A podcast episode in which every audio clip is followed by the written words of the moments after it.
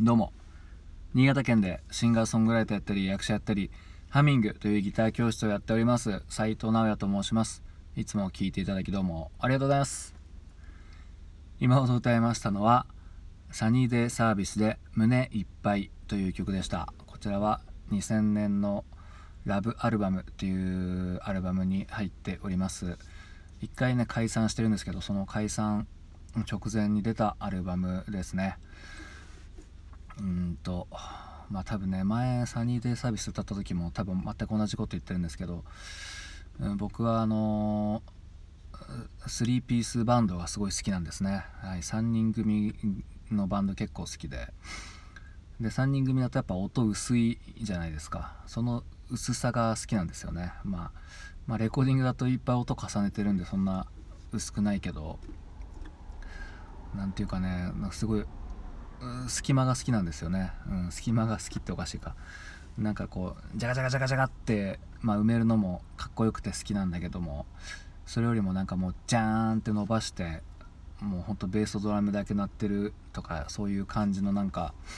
うんスカスカの感じがすごい好きでまあねまああんまいないと思うけど僕がバンド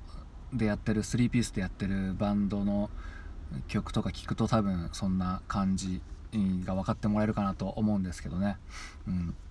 音もあんまりこう歪ませず、うんまあ、歪むっていうのはあのぐしゃってする音ね、うん、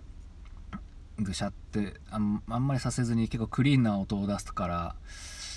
まあ、あのメンバーからはもうちょっと音圧上げてくれみたいな。感じで言われたりするんですけど、まあ、やっぱあんまりそういうの好きな人がいないですよね、まあ、特にバンドやってる人は余計にやっぱロックな曲好きだろうし速い曲好きだろうしうん、まあ、激しい僕も聴くのはすごい好きですよ。はい。もうそういうの聞くとかっこいいってテンション上がるってなるんだけど自分でいざやるってなるとなんかスカスカのなんか 歌物っぽいのうんが好きですね。うん。でさっきも言ったけどあんまりそれをやりたいバンドでやりたいっていう人はなんかあんまり出会ったことがなくてうんまあ寂しいなという感じで。本当ね極限までクリーンに結構してるんであのライブライブ出た時もライブハウスの PA の人が「いやこういう音のやつやったことないから分かんないっすね」みたいな感じで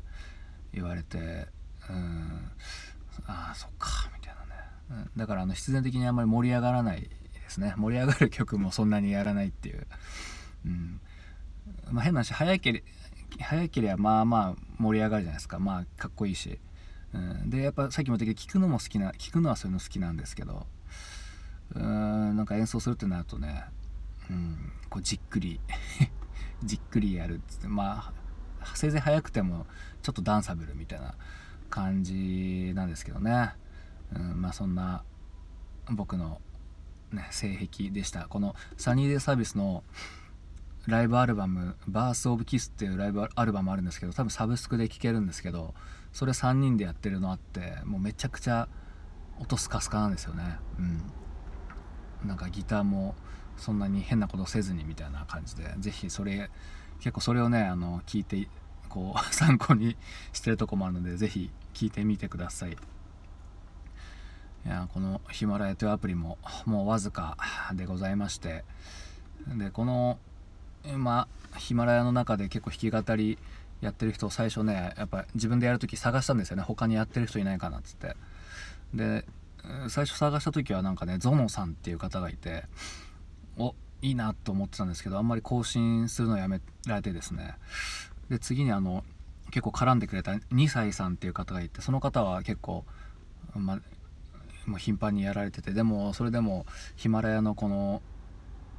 お客さんの皆さんにですねこうこう苦言を呈してですねまあでもそうだよなと僕もちょうどね思ってたことなんでね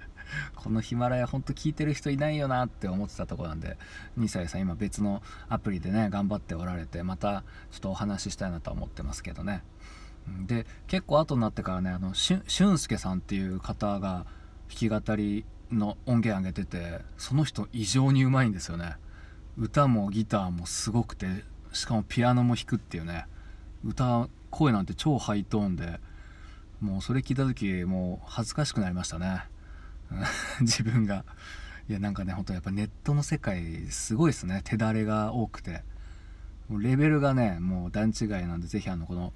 ヒマラヤのアプリもし落としてる人はねこの俊介さんっていう方の曲是非聴いてみてほしいですね。もうすごいです。本当に。はい。そんな感じで聴いていただきどうもありがとうございました。